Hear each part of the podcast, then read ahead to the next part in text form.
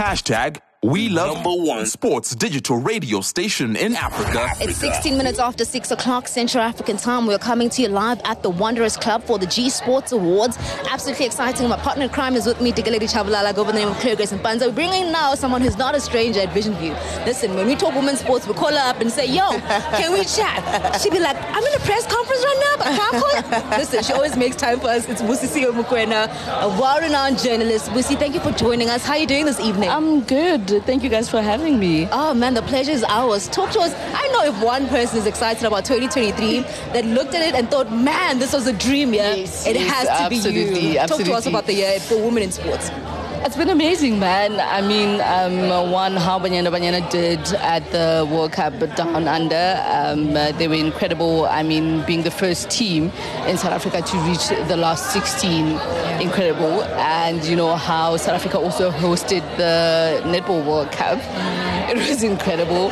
Um, although we didn't get the desired uh, results, but it was really great to see a number of South Africans being able to come to the arena and support, you know, the South African team. That is what we want to see. I'm hoping that in the near future, yeah. um, you know, with all the other netball tournaments that are coming up, uh, the Spar Champs next month, mm. and um, uh, um, the others which are coming, still coming this year, we'll still see more South Africans coming to support women's sport. And let's not forget how the um, the Proteas did also at the start of the year, Momentum Proteas, you know, uh, reaching the final of the World Cup. It's, I think it's really been a big year for women's sport, and personally, I'm quite happy with what uh, women's sport and just the athletes in general have also achieved. I mean, we talk about G Sports. I mean, they're all about um, recognition, right? And I love the fact that when you look at the nominees, you're just like, oh, I don't know this person. And when you read up and get to see what they've done, you're actually surprised. So we also get to see and learn about some of those that we don't know. Yeah. Um, anyone that you kind of pleased that they were nominated in any category? Sure. Like not a popular a person. There's, there's quite a few. Um, I think firstly I'll go in the uh, print media uh, category. Yeah. Uh, two of my faves are there. Uh, Balisa DJ, who is with EWN. Oh. she covers a lot of, um, I don't want to call it disability sport, but uh, um, athletes who have physical challenges, if I can put it that way. She's she's really incredible, and uh, the thing that I like about her, she just focuses on the work. And like, if you want to read a lot about um, athletes with uh, disabilities, yeah definitely Pulse's articles will be there. And then my other personal favorite is Litabo Kanyako. Litabo has been working for years, years and years, covering uh, a lot of women's sports, especially football. And I'm really just glad that finally she has a nomination and she's one of the finalists. Okay, that's good. And yeah. then which category are you looking forward to? Uh, yes, the friends are there. Um, which one are you looking forward to, to see um, who can win this one?